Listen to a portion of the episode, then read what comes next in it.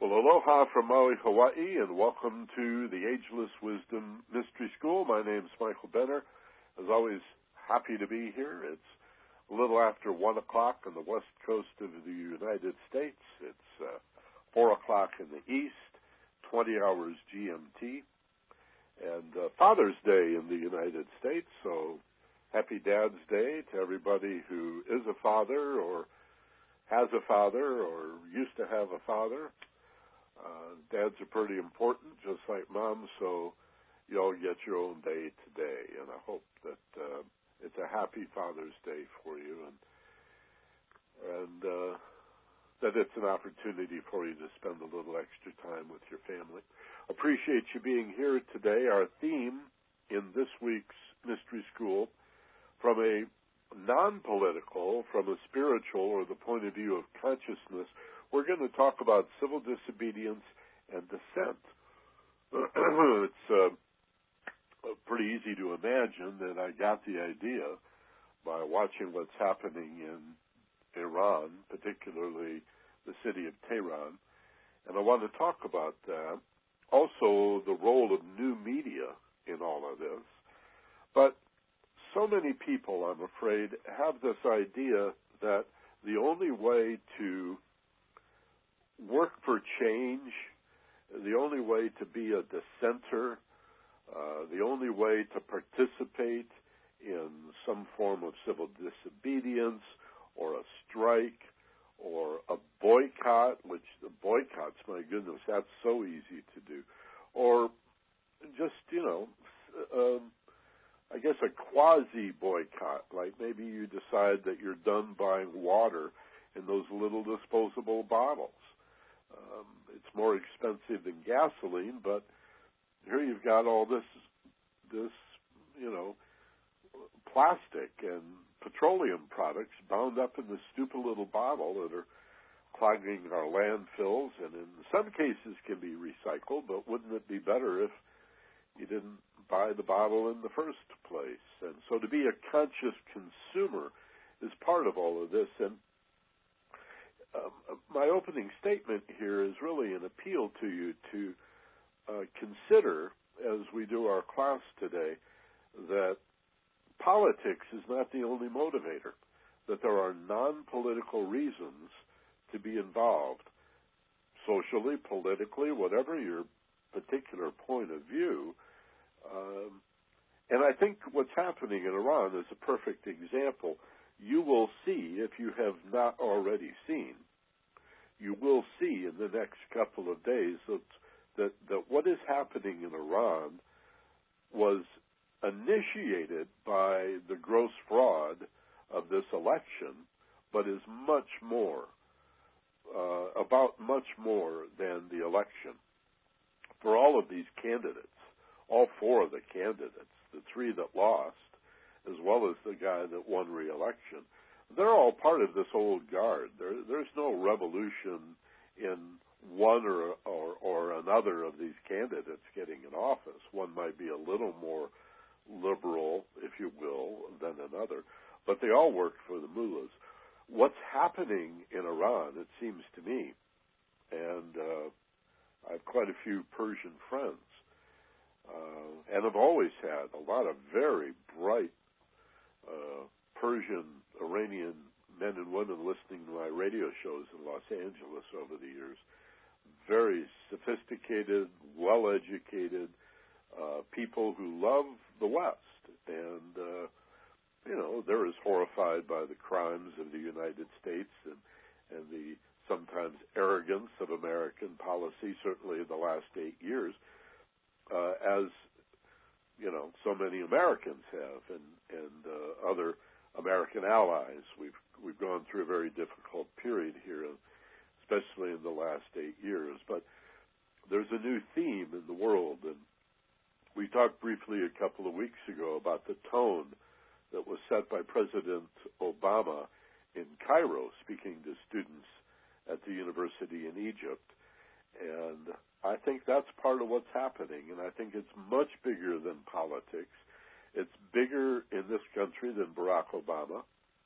He is a symbol, but what's happening is bigger than Barack Obama and Democratic politics. And similarly, what's happening in Iran or Persia is much bigger than what happened with their election a little over a week ago. As I heard somebody say recently, the outcome of what's happening now is less important in the short term, what happens in the next few days, than the fact that a movement has begun. Okay, uh, what what what these people want is freedom, and freedom is a longing that is not political. It is it is an insistence deep in the core of your being that fundamentally could not be political. It's a matter of consciousness, of conscience, of of a spirit, and that's why I say we're going to talk about spiritual dissent or civil disobedience and boycotts and refusal to participate in strikes and and all of the nonviolent ways that we can promote reform and change in the world. And and what drives us because I think once we come in touch with what drives us and we elevate it beyond simple politics, you know, like what's that old Temptation song? Um, Ball of Confusion, where they go, you know, vote for me, I'll set you free. And then the chorus comes on, rap on, brother, rap on. We're so tired of vote for me, I'll set you free. It's not about the candidate. It's not about the voting. It's not about politics. My argument, anyway, is that it's about a passion, about a longing inside to cast off the oppressor, whether they hold themselves out to be men of God whether they call themselves communists or socialists or capitalists or this horrible exceptionalism that I hear from the right wing in America about how, Americans are just better than everybody else. They call it exceptionalism coming from the far right in this country. Um, all of that's got to be washed away. It is so 20th century. It is so yesterday and the role of new media. I want to talk a little about that because in the Iranian Revolution 30 years ago, new media played a very important role. Only 30 years ago, new media was a cassette revolution. Taped cassettes were were flooded in the. Sh- I don't know how many of you remember 1979 and the overthrow of the Shah who was installed, who was a puppet of the United States and installed by the United States after uh, an American backed coup and was a tyrant and a dictator who believed he had ascended the ancient peacock throne of Persia. Um, he was overthrown by these religious mullahs who created this Islamic republic, so called, based on the popularity of Sony Walkman. You remember in the in the late 70s and early 80s, these little portable cassette players uh, made by Sony with really cool high fidelity called the Walkman. Well, they were getting really popular and really affordable in the late 1970s. And so the Ayatollah, who was in exile in France, was making tapes, recording tapes. They would be duplicated as cassettes, smuggled into Iran, and used to spread their news and information, their propaganda, if you will, about how to continue to foment revolution against the Shah. So the cassette tape played a very important role 30 years ago in 1979 in creating that revolution. And now, whoever would have guessed it, Twitter and Facebook, uh, YouTube and Google, uh, Yahoo, the, these social networking sites are part of this amazing revolution. But about my argument today is going to be this is much more than politics and about much more than an election in Iran. It's about something happening in the world. There is something happening in the world. I don't remember who gets credit for the quotation, but I remember hearing years ago that a time will come, I have to paraphrase it, it was something like, there will come a time when the people of the world want freedom so much that the governments of the world will have to get out of the way and let them have it. And that's what's happening. Uh, we don't want, here comes the new boss, same as the old boss. Aren't you tired of going back from one tyrant to another tyrant? In the United States, we're seeing o- Obama trying to hold together a coalition. And what happens? Well, the same corrupt influences that bought the Republicans in the last eight years are now buying Democrats. And Obama can't even seem to get a simple health care package through, even though 80% of Americans want it. Excuse me. Why? Excuse me. because it's as easy to buy a Democrat as it is to buy a Republican. And that's the tragedy of what's happening. American politics is corrupt. Iranian politics is corrupt. The nature of politics is corrupt. It's a necessary evil, I'd say. Forgive me, I've got one of those tiny little pieces of oatmeal. We put flax in our oatmeal and there's a little bit of flax in the back of my mouth. Under my tongue, I can only hope to stop coughing so I can do this program here. I'm sure it'll clear. Forgive me. Oh my goodness. Um, in my enthusiasm here, I have a flaxseed cough.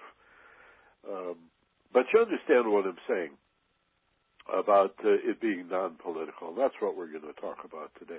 I have a little um, announcement I want to make before I uh, actually go any uh, further with this. And we talked about this a couple of weeks ago, but um, it wasn't available to me. I couldn't really make it happen.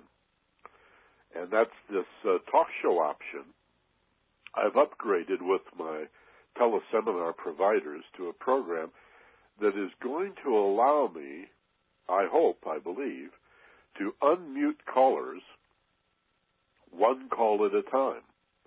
Now, as you know, this webinar that we do live every week, and it is available by replay, of course, but let's talk about the live program because here we are together. This program can be heard either on the telephone or on the web. Now, there is a delay. If you listen to both, and the telephone number is on the website, so you have your choice. But if you ever did both, you're going to be a little confused because the web is delayed by 15 to 20 seconds. Knowing that, you'll be less confused, I'm sure, but understand that there is, because of the latency that is built into computers and the whole idea of the internet, there has to be this delay and usually it runs 15 to 20 seconds. So if you use both, if you call the number on the screen to listen to the program that way, understand there will be that delay. Well, in the past, I had to have all of the callers muted because if you just have static on one telephone line, everybody hears it. Or one barking dog or somebody shuffling papers, everybody hears it. So we've had to keep everybody muted out. That means anybody who wanted to comment had to do it by typing on the internet. And that's what we've done for the last almost year and a half that we've been doing the seminar. All the feedback, all of the interactive part, the comments and the questions had to come by text during the live class. Well, it looks like with this upgrade, what I'm available to do now is unmute callers one at a time. All you have to do is call the number you see on the screen in front of you, provided you're listening to us live today on the Father's Day, the 21st of June, 2009, and If I didn't say Happy Father's Day to everybody, let me be sure and do that now. Happy Dad's Day to everybody. Everybody has a dad at some point. Um, so here's what you can do. You can listen on the web, you can call on the telephone, and by pressing star two, raise your hand. How about that? I have a little screen in front of me now, in addition to my other controls, that show me who is calling, where they are, and by hitting star two, you know, the asterisk button just to the left of the arrow, and then the number two, star two at any time, it shows on my screen that your hand is raised, and that means you have a question. I can unmute you, and only you, have our chat. You can ask your question or make your comment. I'll respond. When we're done, I'll let you go, mute you again. In other words, what we have is a regular live talk show, just like a real radio talk show. So, if at any time during this webinar uh, you have a question, I'm going to do like 15 minutes, 20 minutes, and then we'll go to the comments on the web and we'll open up the telephones. And if at that time you want to participate by telephone, call the number on the screen in front of you, use the PIN to get inside, listen to any explanation of the codes that are available to you. Um, I think star seven mutes just you, and I don't want to confuse you. The star two is the one that will raise your hand. So I won't answer if you call on the phone. I'll never answer unless you raise your hand with star two. Okay? See how that works. We'll do that a little bit later. I'm looking forward to that. All right, so um, let's let's get into this whole idea of nonviolent dissent and non-political dissent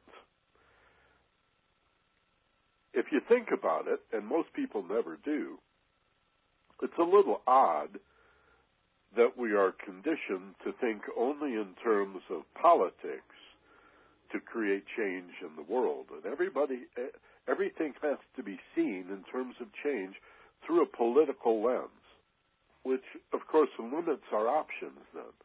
It's as if we have to persuade a certain percentage of politicians to act in our interest. And all we have, basically, is a vote. Now, you say, well, that's how democracy works, isn't it, Michael? Yeah, except that there's another layer here, which is a different kind of a vote, and that's money. The United States is what I know, and most of us listening to this program, though we have people from all over the world that can listen, most of us are Americans. We know how corrupt our system is, how corrupt it's become. And as I just indicated a few minutes ago, the same special interest groups, the same mega corporations, global, they may be based in America or more likely the Cayman Islands now, they may call themselves American, but they're multinational global conglomerates. There's only a, a dozen of these huge, super big corporations. They've devoured each other. And they have bought Congress. The Congress of the United States, and to some extent the White House and the Supreme Court as well, have been purchased by American corporations. They are up for sale. You saw it blatantly in the Nixon administration, and it never went away. The corruption continued from Nixon into Ford, into um, Reagan and H.W. Uh, Bush and Clinton. The idea that somebody thinks Clinton might be a liberal, I mean, it's absurd. And um, then, of course, W's eight years it was really President Cheney, and and um, and George W. Bush was sort of the figurehead. It was really President Cheney that ran the country for the last eight years. I think that's pretty obvious. now we have something new in Barack Obama, I really think this is very different. But I don't want to make politics a personality cult around Barack. He has to deal with this outrageous corruption. He's trying to hold together a coalition. That's why the left is so upset with his um, moderate position. Because uh, some people would say, you know, lily-livered or weak-kneed, um, wussy politics here. Well, what Barack's trying to do is hold together or create a coalition. and I have my issues and my differences, of course, but I bring it all up because these giant corporations that bought the Republican Party can buy the Democratic Party just as easily. I first realized this and documented this as a reporter in the early 1970s during Watergate with Richard Nixon. And we found that the same organizations that were bribing Nixon were bribing the Democrats at the same time, whether they were outright bribes or whether they were quasi legal campaign contributions. You know, the idea that there's no strings attached is absurd. So Barack can't even hold the Democrats together now when it comes to health care, for example, because the special interests come in, in this case, the medical establishment, uh, the AMA, which is not doctors, but big pharma and the whole medical industrial complex that doesn't want change. And certainly this includes insurance companies and the pharmaceutical uh, corporations as well. so they're buying off the Democrats, and we've lost control of our government. So what do you do? What do you do in a situation where you can't control through politics, through the proper channels, you have no influence? This is where dissent and civil disobedience comes in. But it doesn't have to be done in a political way. In other words, we don't have to be, again, to use the United States as a model, we don't have to be dissenting against Republicans. I'm a Democrat or I'm a libertarian that is dissenting against the Democrats and the Republicans or a, a Democrat that's dissenting against the right wing of my party or whatever. We can we can promote change and reform in non-political ways. Be part of a political process, but do it in non-political ways. That's what's happening in Iran, in Persia, right now. For the last week, the last, what, eight days, you have seen the news covering the protests in Iran in Persia as if it's about a fraudulent election. And the people wearing green are the people that support one of the candidates that lost. They want their candidate to win. I got to tell you, if you don't know any Iranian people, uh, or if you're not plugged into what's really happening, it's much bigger than a fraudulent election. The fraudulent election from just over a week ago is a symptom of the corruption in Iran that these people want to move beyond. Do they want to be Americans? No. Do they not have issues with the United States? Of course they have issues. You and I have issues with the policies of the United States and NATO and, and Europe. My God, what we've done in Iran, again, many Americans just don't know the history of our meddling, of our overthrowing of the Mossadegh government, installing the Shah, and the brutal tyranny of Mohammad Reza Pahlavi, the Shah, so-called, of Iran. Many of the Iranian spokespeople that CNN goes to are elements of that puppet government supported by the United States. Okay, so 1979, 30 years ago, there's a revolution, An Islamic republic is created, but that's corrupt in its own way. You see? Just like the Democrats are in charge in America now, but they're corrupt. Maybe they're not as corrupt as the Republicans. Maybe they're not as crazy as the Republicans, but we can see them being bought off right now. All right. Uh, the majority of Democrats in the Congress voted against bringing the Gitmo detainees to the United States. They knuckled under. You see. So Barack can't even, as popular as Barack Obama is, he's having a problem holding these Democrats in line. Here's the good news, and the point of our whole program today is that the reason that you care and the reason that I care is not of our political nature. It's spiritual. The reason you are listening to this program now and that you care at all about what's happening in Iran, that you cared about Tiananmen Square, that that you got excited during the election last November in the United States, is that you feel a longing, I would argue, a passion deep inside for justice and for peace and for freedom. And politics is not going to provide it. Politics is a necessary evil. You got to have, if you're to have government, you're to have a power politic, a power play around government. We can't separate, it seems to me, politics from a need for some kind of government. So we'll always have government, we'll always have politics, it seems. But we can develop our awareness for our own personal benefit and for the benefit of others in our family, in our sphere of influence, our friends. We can develop our awareness that the real passions that motivate us toward peace and freedom and justice are non political.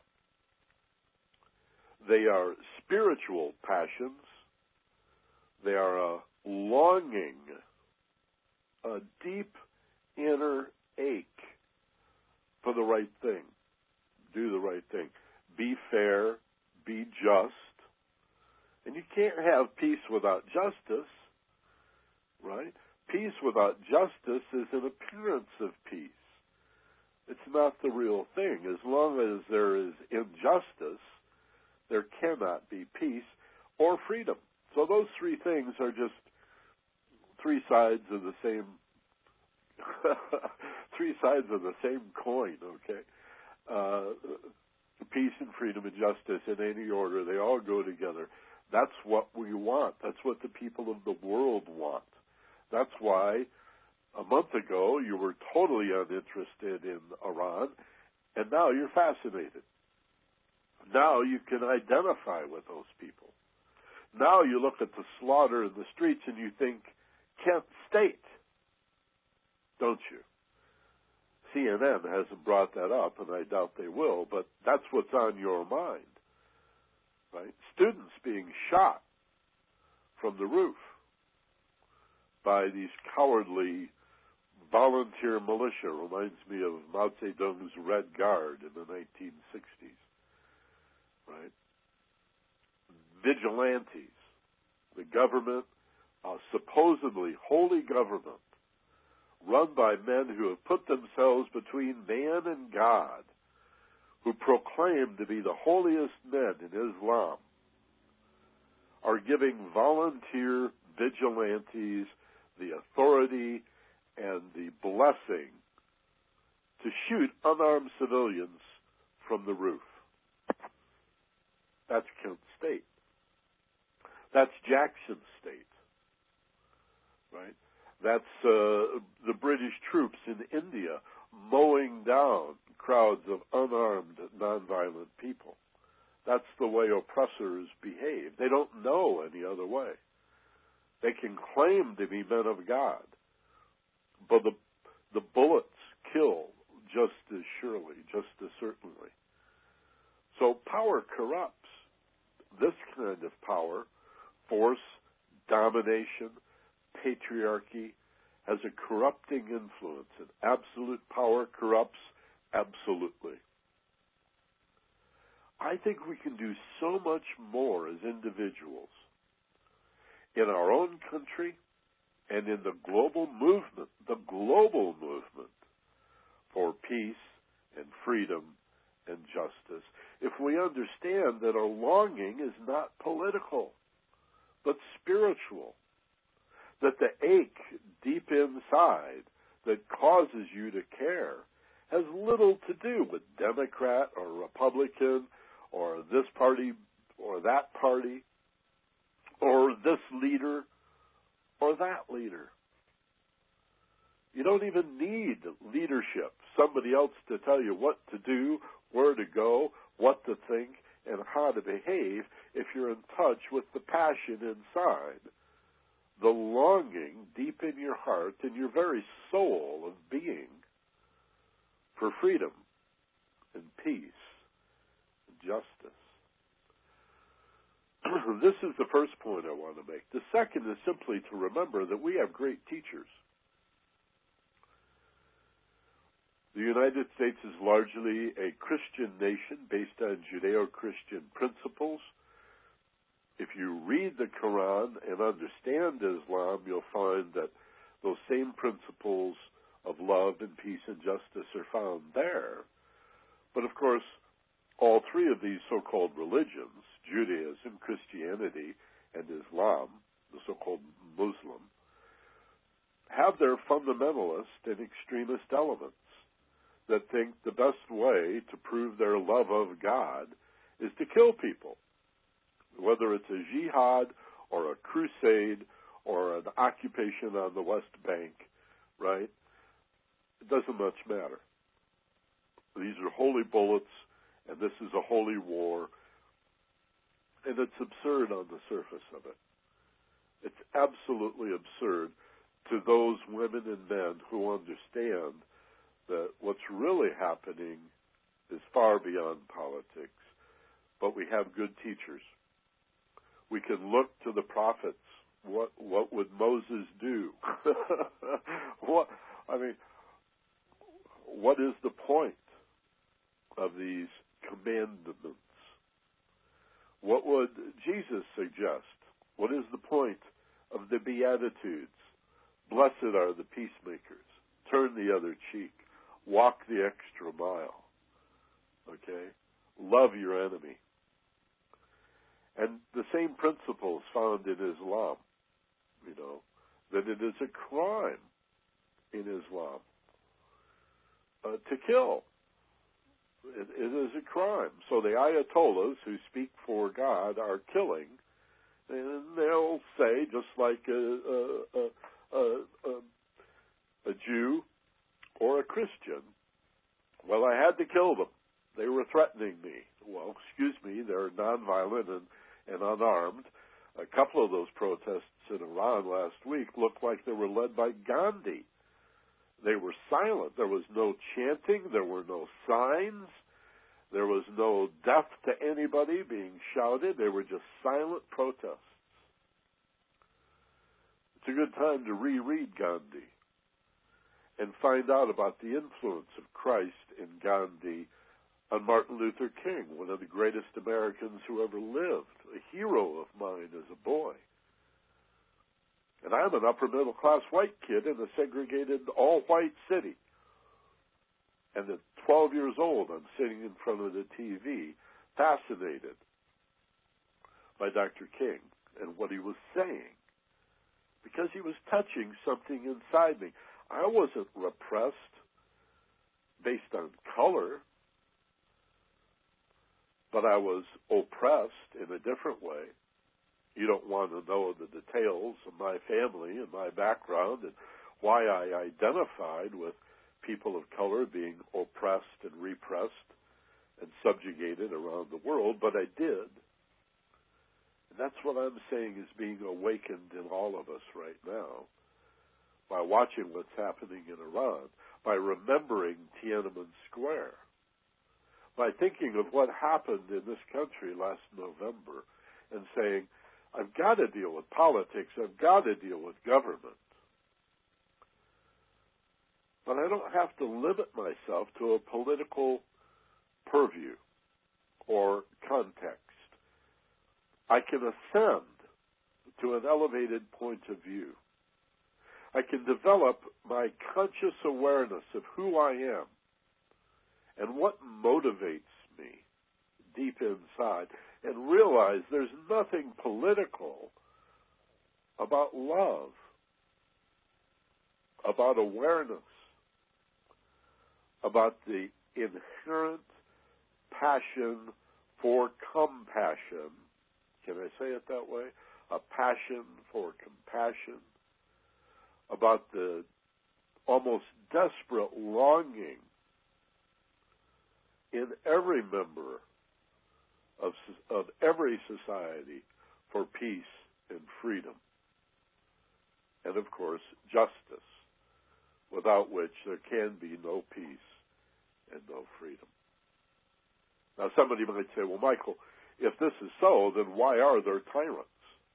What is the nature of the men and even sometimes women, though much less often, who see themselves in a kind of parental role and they're going to decide for us what's in our interest and they're going to accept these campaign bribes and the money from the special interest groups and make all the right noises and say all the right things, but under the table they're as corrupt as could be.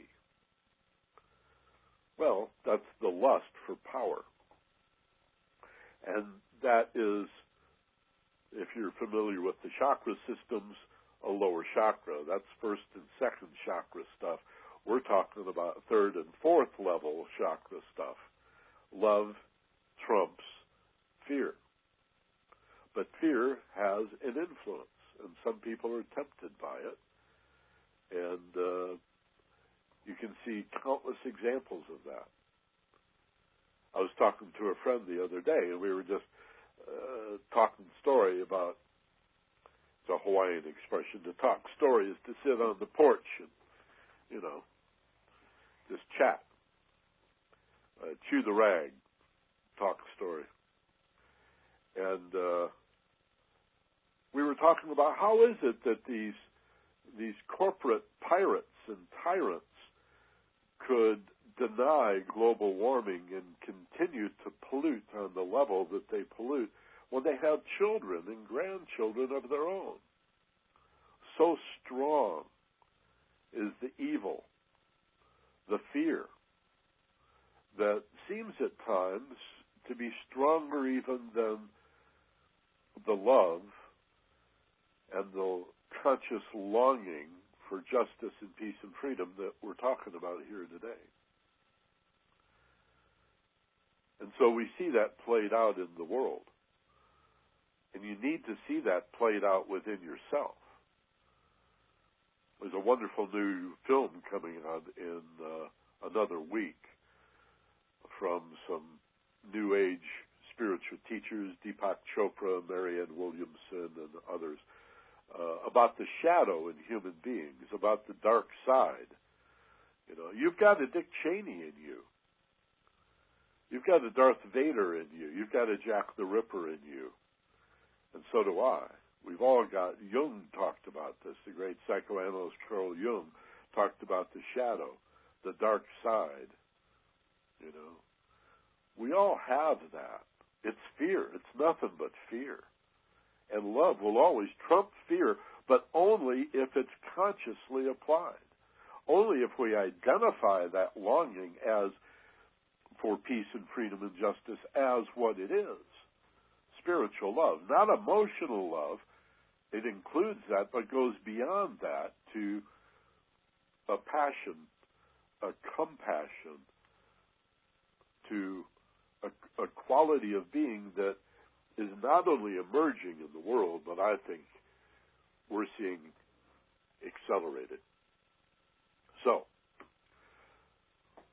some of the comments, basically, those are the comments I want to make. Don't limit yourself to politics. You don't have to be a Democrat or a Republican or a Libertarian. You get to be a person who opposes war as a human being, who opposes corruption and injustice because it's in your human nature to do so. And you don't have to line up with this party or that. And if you still think what's happening in Iran or what happened in Tiananmen Square a decade ago was about politics, watch more carefully. Look what happens. You'll see it happening in the coming week. Less and less will we hear on our news outlets about the fraudulent election as anything other than a symptom of something deeper in society, an unrest, just an intolerance of intolerance, if I can say it that way, you know, an intolerance of the corruption of the allegedly spiritually based regime. Well, you know, the Islamic Republic is not spiritually based. It may be religiously based, but it's not spiritually based. And when Christians and Jews kill and murder and slaughter, that may be religious, but it's not spiritual. You see? And the spiritual domain love will always trump fear. That's the challenge to each of us. To be global citizens that care about peace and freedom and justice and do everything that we can with economic boycotts, refusal to participate, um, strikes, um, letters of encouragement, just a belief a, uh, in in the global emergence of a longing to be free and to support that wherever you find that. We don't have to be limited or imprisoned by our political views or made to feel desperate that politics, being so corrupt by its very nature, is the only hope we have. It's just not true. And having said that, let me open it up. If you are on the web and you have a question or a comment, join the people that have already posted, even if it's just to say hi. You'll see right on the bottom of your screen a space where you can type your comment or your question. Put your name in there, at least your first name and the city. I'd love to know where you are. The last few weeks we've had people from different parts of the world checking in. So you can do that. And if you want to call, the telephone number is on the screen. Let's see if I can find that telephone number. Actually, there's a whole bunch of numbers on the screen. Allow for the delay. Keep in mind that there is a delay. And uh, you can listen on the telephone and then if you do want to acknowledged, if you want to raise your hand, if you want me to unmute just you so that we can talk live, then star two is the way to do that. Here's the primary number if you want to call us. It's 415 671 4335. Okay. Number in the 415 area code 671 4335. Then the PIN number, this is on the screen in front of you, 457254 and pound. So once you call that number, enter at the prompt, you'll hear a voice prompt, 457254 pound. That will route you into this particular program. And if you have a question, this is the first week I've ever done this. so we'll see how it works. Press star two and that'll raise your hand, so to speak, on my console, and we'll see if I can unmute you. We'll see how that works. Okay. So I can see we have several several people calling here, and I also see several people who are coming in on the um, question and answer uh, text-based question and answer. Let's start with the text comments and see if anybody calls in on the telephone as well. I expect it'll be a few weeks before people begin to use the telephone because the vast majority of our listeners have always been on the web, not the phone, because we didn't have this ability, you know, to unmute you to make it like a radio talk show. But I'm sure we'll have more callers in the future. All right, let's start with uh, Oceanside. Larry's with us today. Larry Bogle. He says, Hi, Michael, a longtime fan and a new listener to your Sunday webinar. I have a long standing Sunday morning ritual of watching the Sunday morning show on TV. I have no doubt your webcast will also become part of my Sunday ritual from now on. Well, thank you, Larry. I think, I suspect the show you're talking about is the CBS uh, show. They do a great show. One of the best shows on TV, I think, is that CBS Sunday Morning Show with uh, Charles Osgood. That used to be, um, or no, what's his name? Uh, something Osgood. Charles Kuralt started that program 20 years ago. Some of uh, some of us, I'm sure, remember Charles Kuralt, his On the Road series, and then he started the Sunday morning program and uh, so it has a different host, but it's still on. It's like a mellow 60 minutes. It's it's really cool, and uh, we TiVo that. We don't watch much live TV except for news. We pretty much TiVo or DVR uh, everything. So I like that show too. So I hope we do become part of your Sunday morning. Larry, thank you very much. And just up the beach in Huntington Beach, Rich and Donna say aloha, Michael. Hello, Rich and Donnie. Donnie? Not Donna. Donnie, Rich and Donnie in Huntington Beach. Hello and aloha to you guys. In La Habra, Carol Postel is with us. She says hello, Michael. Hello, Doreen. And hello back at you, Carol. No questions or comments from Carol. She's here every week. We appreciate that. Lorelei Hatch also is with us. Aloha, Michael and Doreen. Great to hear your voice and everything you had to share and teach. Happy Father's Day. You are a great father figure to many of us. Well, thank you, Lorelei. And uh, happy birthday. Lorelei had a birthday just a few days ago. Um, in Irvine, Robert is with us. He says, Aloha, Michael. Thanks for another wonderful discussion. John Locke, with an E, you guys probably remember reading John Locke in college. Robert says John Locke wrote about our natural rights, which are inalienable, cannot be separated. It would seem the ideal, uh, the ideal governments are those which enforce legal rights, which conform with our natural rights. In fact, one document I think best uh, codifies our natural rights is the Universal Declaration of Human Rights adopted by the United Nations in 1948. Should not we hold all governments of the world to this standard? Yeah, and if you have never read the Universal Declaration of Human Rights, the UN document from the late 40s, Google it and read it. It's remarkable. It's beautiful. And uh, would be nice if all the nations of the world could get behind that. So thank you for that, Robert. 73 and aloha to you. From Honolulu, Bert's with us again today. He says, hello, Michael. I hope you and Doreen are doing well. We are indeed, Bert. Thank you. Have you ever seen the bumper sticker Visualize World Peace? I have.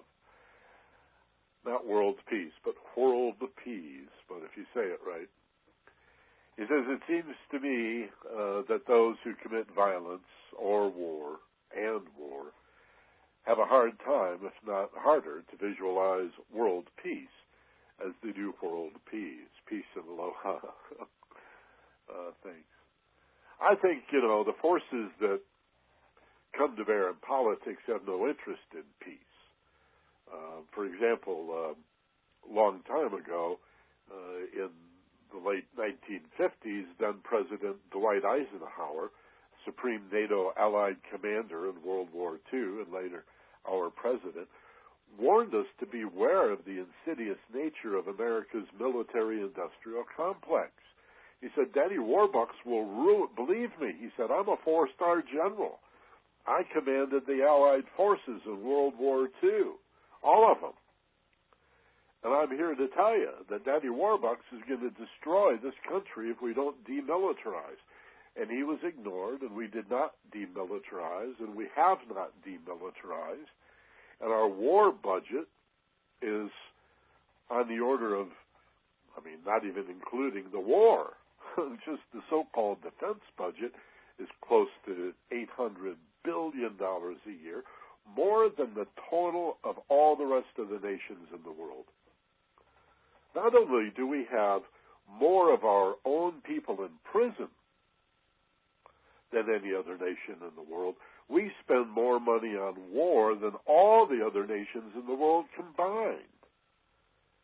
And only 10% of it goes to defend America. The other 90% goes to project our influence in foreign places. This is major, major corruption. And the Democrats are as in on it as the Republicans. So, what's a peaceful person to do? Right? Put a bumper sticker on your car that says "Visualize World Peace."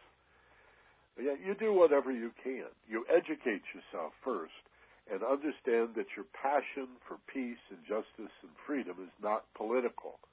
Your desire to stop the war and abolish all war, to stop capital punishment, to end world hunger. These are not political in nature. That's my argument today. It's a matter of consciousness. To be conscious, to be awake, that caring nature is non political. Just think of all the arguments with your family over the Thanksgiving table. You know, every time we get together, Thanksgiving or Christmas, the family fights about politics and religion. You don't have to. You can reorient yourself with a slow, deep breath and a reminder that the yearning burning deep inside you for peace and freedom and justice is your human nature. You're not a spiritual being that cares about religion one day a week. You are a, you're you're you're not a human being with a spiritual nature. You're a spiritual being temporarily incarnated into human form. That longing is who you are, more than what you see reflected in the mirror. That longing, that that sometimes sweet and sometimes painful ache for people to get along is is is not political. So why are we looking only at political solutions? Study the tactics and the writings of Martin Luther King. Study Gandhi and see what these people have had to say. We'll find out if Barack Obama, you know, to what extent he'll be able to do what he promised. He said he would not only end the war, he said he would end the mindset that leads to war. I still believe him. He doesn't only want Iran to have no nukes, he wants to denuke the world. This has not received very much attention in the media, but Barack Obama is committed to nuclear disarmament. Every last nuke taken apart. That's not a political position. That's a spiritual position, a matter of consciousness, conscious awareness. Okay, a couple of more. Um, in England, Jacob Martin is with us again. Hello, Jacob. Nice to hear from you. He says, Hey, Michael, can you share your thoughts about why the big corporations have to own the government? Thank you. Uh, thank you, Michael, and peace. Well, um, you know, it's like the vicious cycle of money and power and, and power and money. Most people would say greed and money, but they have so much money that you have to ask yourself, how come that appetite for money is never satiated? You know, like Cheney and Bush and Rumsfeld, for example, uh, who who did so much to destroy America's image in the world, killed about one million people. I know you find that hard to believe, but according to a study by the British medical journal uh, Lancet, where they published the study. I don't think they did it. A million people, one million people have died as a result of George Bush desiring to take out Saddam Hussein. America admits to 100,000 casualties as a result, direct result of combat. But when you figure people don't have power, they don't have clean water, uh, they don't have nutritious food available to them, schools have been bombed, the kids can't go to school. Um, more than a million people have died as an indirect consequence of war. A hundred thousand of them, ten percent of them, directly gunned down. What, in an attempt to replace Saddam Hussein? Right? Regime change? Is that what it was really about? Or is it about oil? Okay. And if it's about oil, well, my point, I don't want to get too far afield here in answering your question.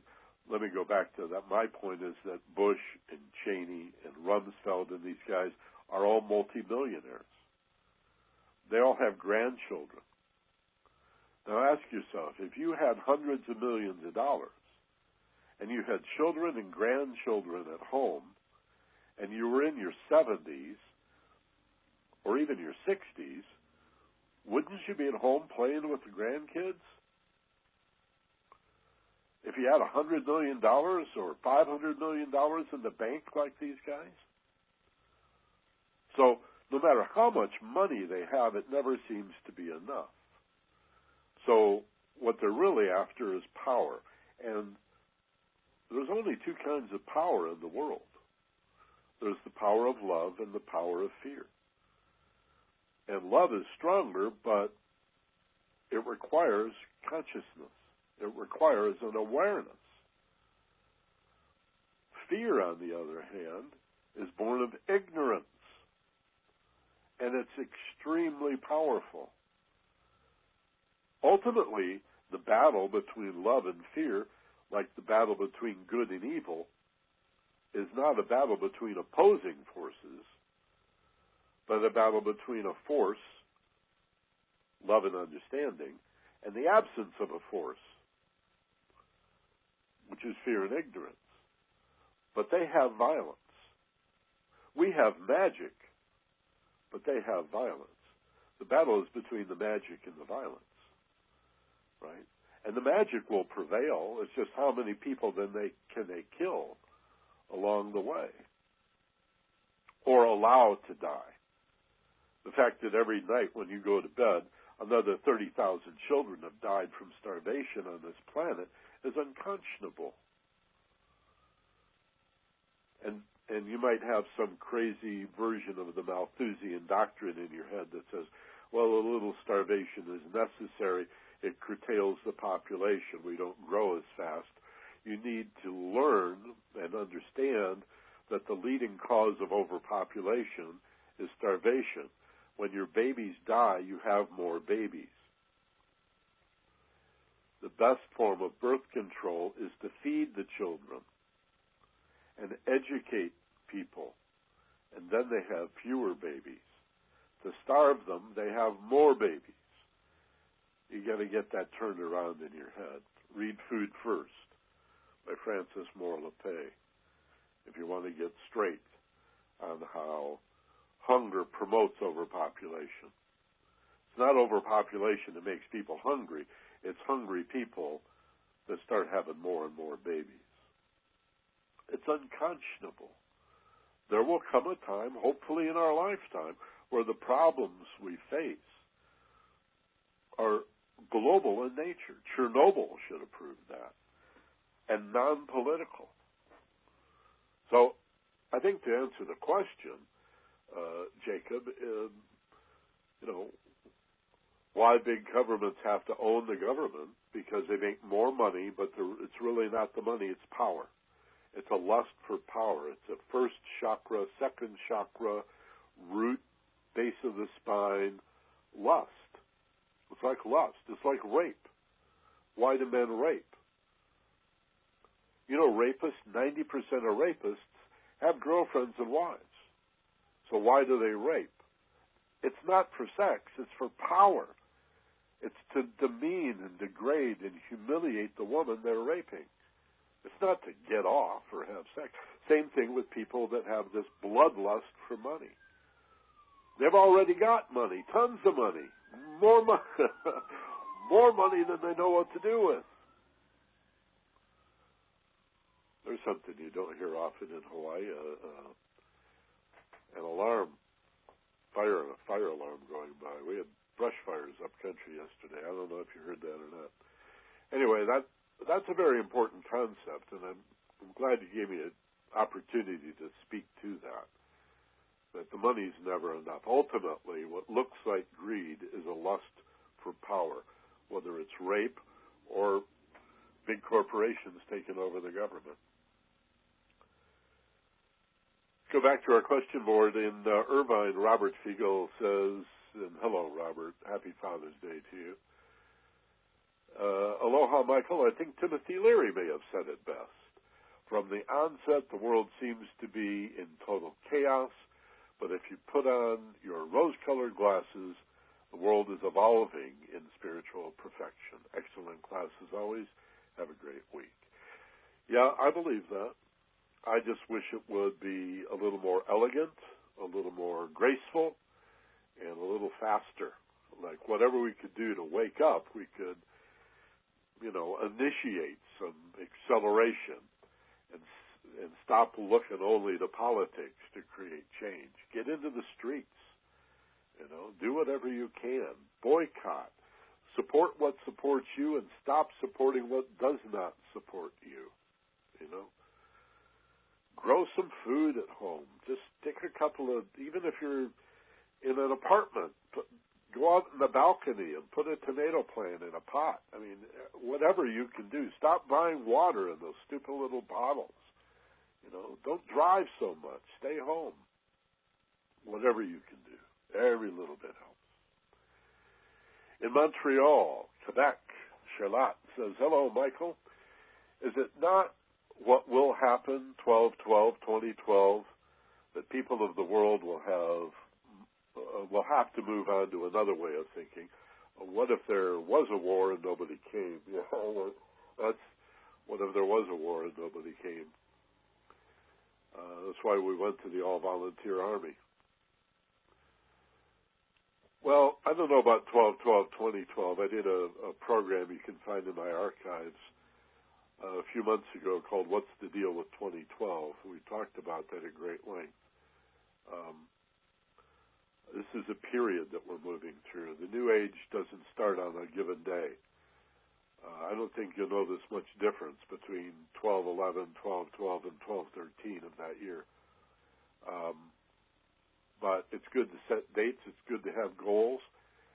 Uh, but we're in it now. We're in the in the portal. We're in the transition from the old way of doing things to a whole new world and and I'm fascinated by the role that the internet, email, uh, cell phone, SMS text, Facebook and Twitter and YouTube and blogs, all this new media, the role that it's playing in global revolution, in nonviolent global revolution by Twitter. Are you kidding me? Fascinating. Just so exciting. I'm just can barely contain myself sometimes. Out of Oceanside, Roberto is with us and says, Hello, Michael. Congrats on the new call in feature. Uh, you're keeping up with technology as usual. Uh, it's time to change our priorities as a country and a civilization. War seems to be America's historical legacy, and yet most people would describe themselves as desiring peace. What a great paradox. Good topic, and thanks, Roberto. Um, I don't have anybody calling that has their hand raised yet. Again, if you're online and you would like to be on the radio, if you have a question and you would like to speak to me live, you can call the number I gave you, call the number on your screen, use the pin to get in, and by hitting star two, raise your hand. And remember, there's a little delay, just like calling a radio show. There's usually a 8 to 10 second delay in the radio. We have a 15 to 20 second delay between the internet and the telephone. But you can do that, and you'll pop up on my screen. Uh, let me hit refresh. I forgot to hit refresh here. No, nobody here. We have people on, but nobody with their hand raised. So this is cool. This is very cool. I can see one caller, just as wireless caller, doesn't say the name, is in Thousand Oaks. And here's another caller, it just says anonymous, and it doesn't even say where they're from. And several others, but nobody's got their hand raised yet. So if you want to do that in the future, we can do, and I think little by little, bit by bit, um, a real radio show. And we'll always have the text if you're shy or bashful and you just want to submit a comment or a question with the text message, you'll be able to do that. And if you want to call, you can listen to the program that way. And if you have a question and you want me to acknowledge you over the phone, I now, as of this week, can unmute you one at a time. And uh, I even have volume. I can even turn you up and turn you down. Nice little upgrade. I think it's very cool.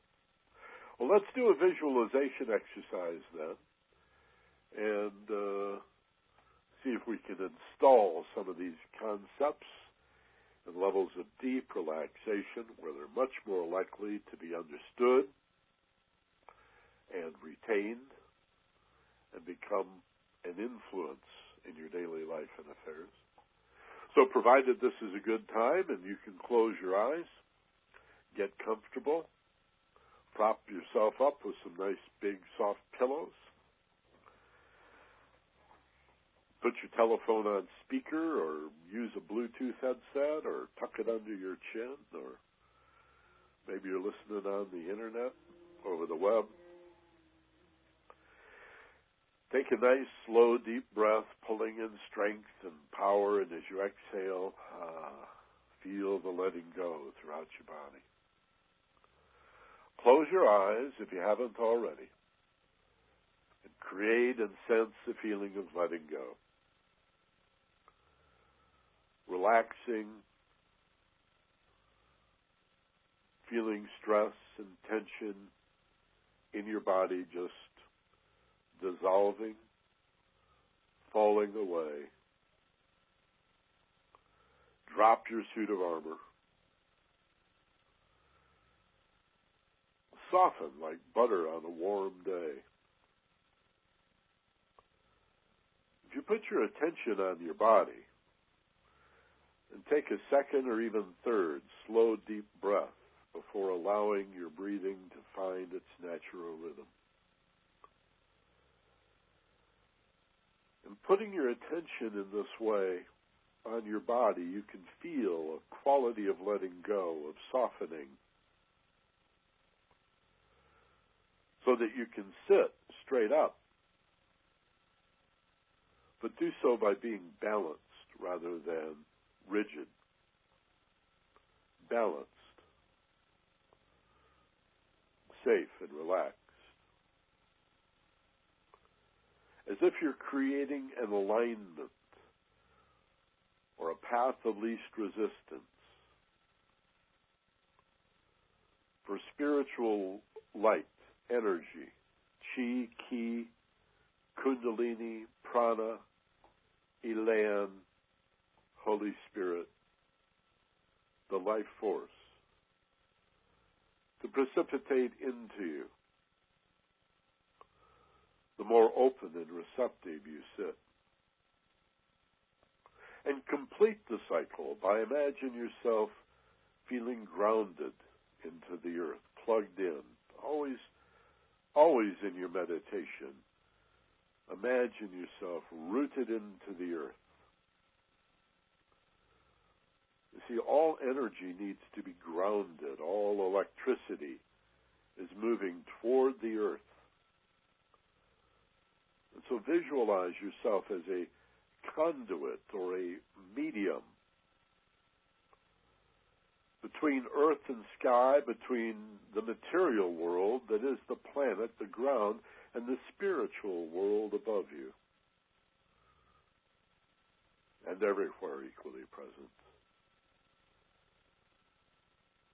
And you become in that way the child, the son, or the daughter of Father Spirit and Mother Nature. As if you're a kind of a bar magnet in the chakra system from crown to the base of your spine as a bar magnet. And so, in addition to this gentle downward precipitation of the life force coming into you, moving through you, and finding its way to the earth. There is also an electromagnetic field around you, an aura, or an energy field around you that is magnetic in nature. Because consciousness or spiritual love is magnetic in nature. It radiates.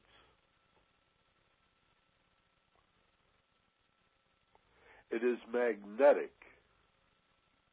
in that not only does it radiate, but it attracts similar frequencies. Fear attracts fear. Love attracts love. In the physical dimension, opposite polarities attract, but in the spiritual dimension, like attracts like. And we know this as the law of cause and effect, of karma. That through the magnetic nature of consciousness, of love, this loving consciousness, this conscient love radiates out into the world, radiating from you in all directions, but it is also magnetic. Further, it is cohesive. It is this consciousness, this higher love, that binds all things together into what appears to be form, and in that way redeems and refines. This is the magic of water to wine or lead to gold or healing. Not only physical healing, but healing emotional hurt, healing fear. And this is the source of the longing that we speak of today, the deep inner desire for peace, for freedom, and for justice.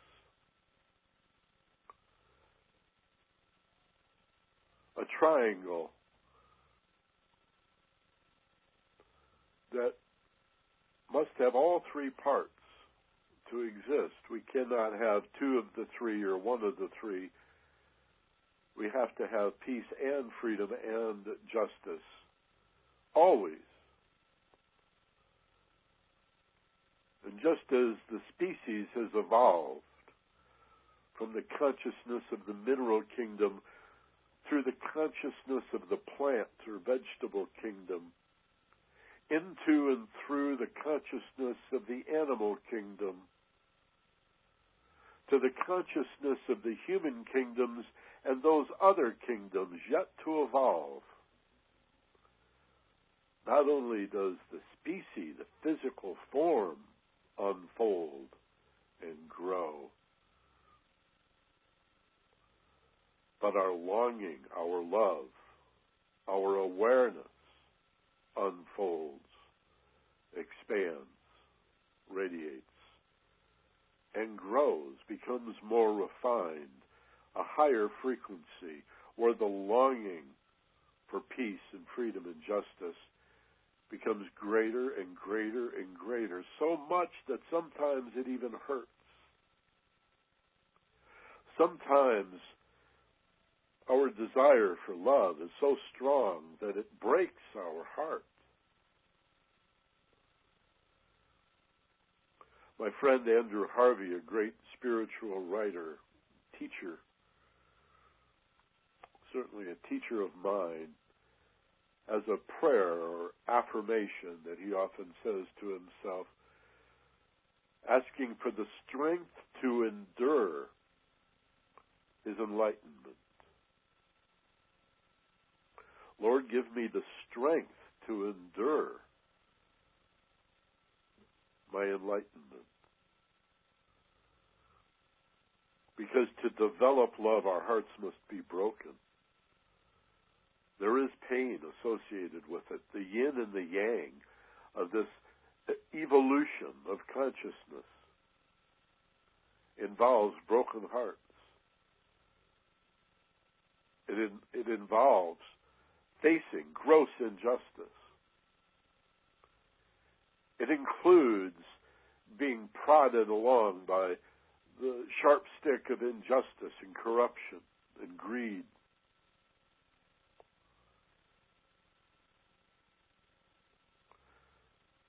But when your heart breaks, the only thing that breaks is the part that's not real. The sage has said the only thing that burns in hell is the ego. Just like putting a piece of metallic ore into an athanor, the alchemist would put gold ore or silver ore in an athanor, an oven, and turn up the heat, burning off the dross or the impurities so that the only thing that remains is the pure gold or silver. Adversity and conflict in our lives often it seems serves the same purpose. It breaks our heart and burns off the impurities, the sense that we're separate that we are alienated and alone, that is slowly dissolved, corroded, and eroded away by the fires of adversity. But we can lift that heat to light. We can, with the love that is consciousness, that is our awareness, lift that scalding heat to loving light and initiate a process of self growth that allows us to transform politics while transcending politics, to change the world and everything in it by identifying the caring nature the longing, the desire, the aspiration, better said, for peace and love and freedom by identifying that as who you are and what you're for. This is not simply an activity. It's an identity. It's not just a feeling.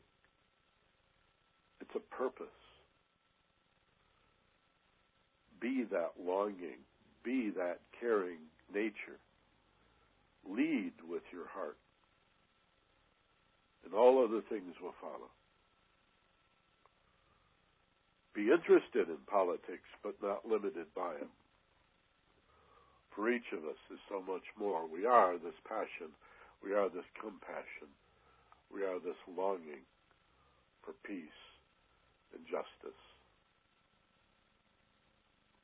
and freedom.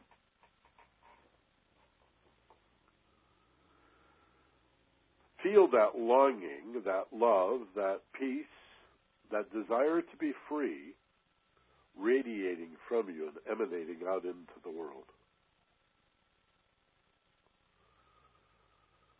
Imagine that it goes through the circle of friends, people in your family and your best friends, and radiating out to everyone you've ever met, but continuing its radiation, its emanation in all directions to embrace all humans, that they may be awakened to a greater sense of peace and justice and freedom by your caring that that awakens in them their caring nature.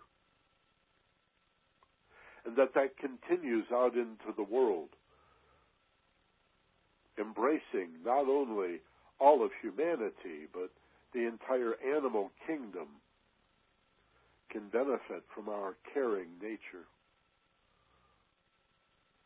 And the plant kingdom and the mineral kingdom that we no longer see these as separate objects or planes of existence, but united in a cohesive and harmonic way by our conscious love,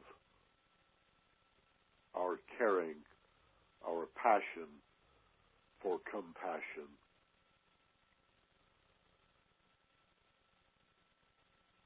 If you're going to look at the shadow, if you're going to identify evil in the world, begin with the shadow inside yourself.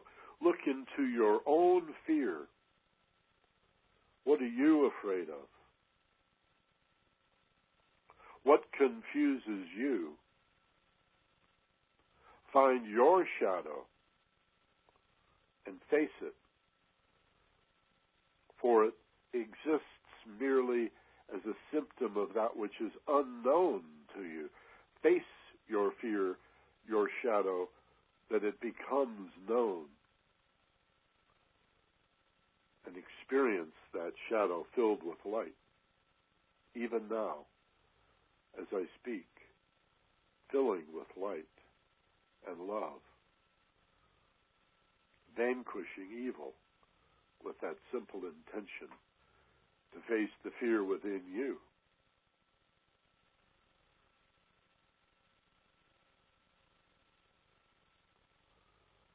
And bring that gentle, sweet love, that longing, that conscious awareness with you back into the room simply by holding gently the intention to do so in your mind and in your heart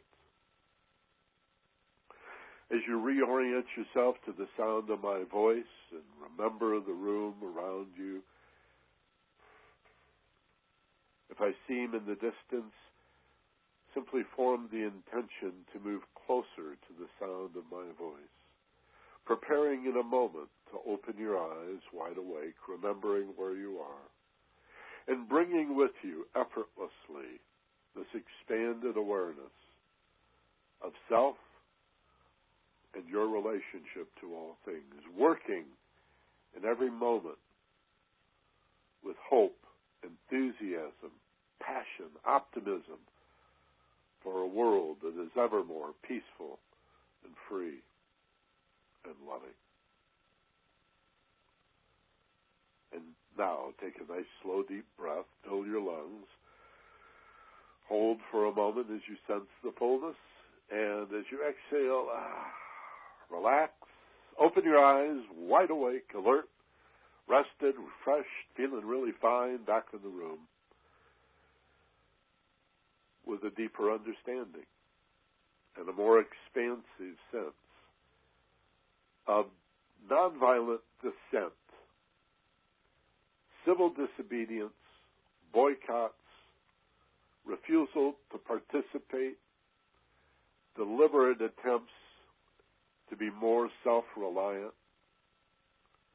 committed to reading Dr. King and Gandhi, and maybe even taking a look at the New Testament, particularly the words in red, as if they were free from the dogma and the politics of church and religion.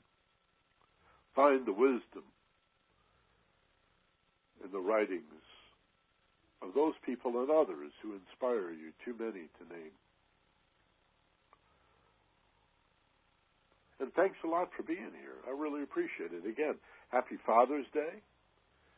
Everybody had a father, whether he was a hero of yours or maybe you never even knew him. Make it a day for family, a day of love and sharing a day to think about some of the concepts we discussed. And uh, again, my my thanks, my mahalo, and aloha to you for being here. I want to remind you that this program is free every week, one o'clock West Coast time. It's four o'clock in the East when we begin, 20 hours GMT. And uh, it's all free as a public service focusedpassion.com. And if you like this program, you're going to love what Steve and I do in the studio, a high fidelity premium audio program compelling conversation and guided meditation in every one of our programs at focusedpassion.com. Remember the ED, focusedpassion.com. Now, six programs are absolutely free. There's a dozen excerpts on the splash page as well. To get access to the player so you can hear the programs for free, just click on the button that says send me the free stuff.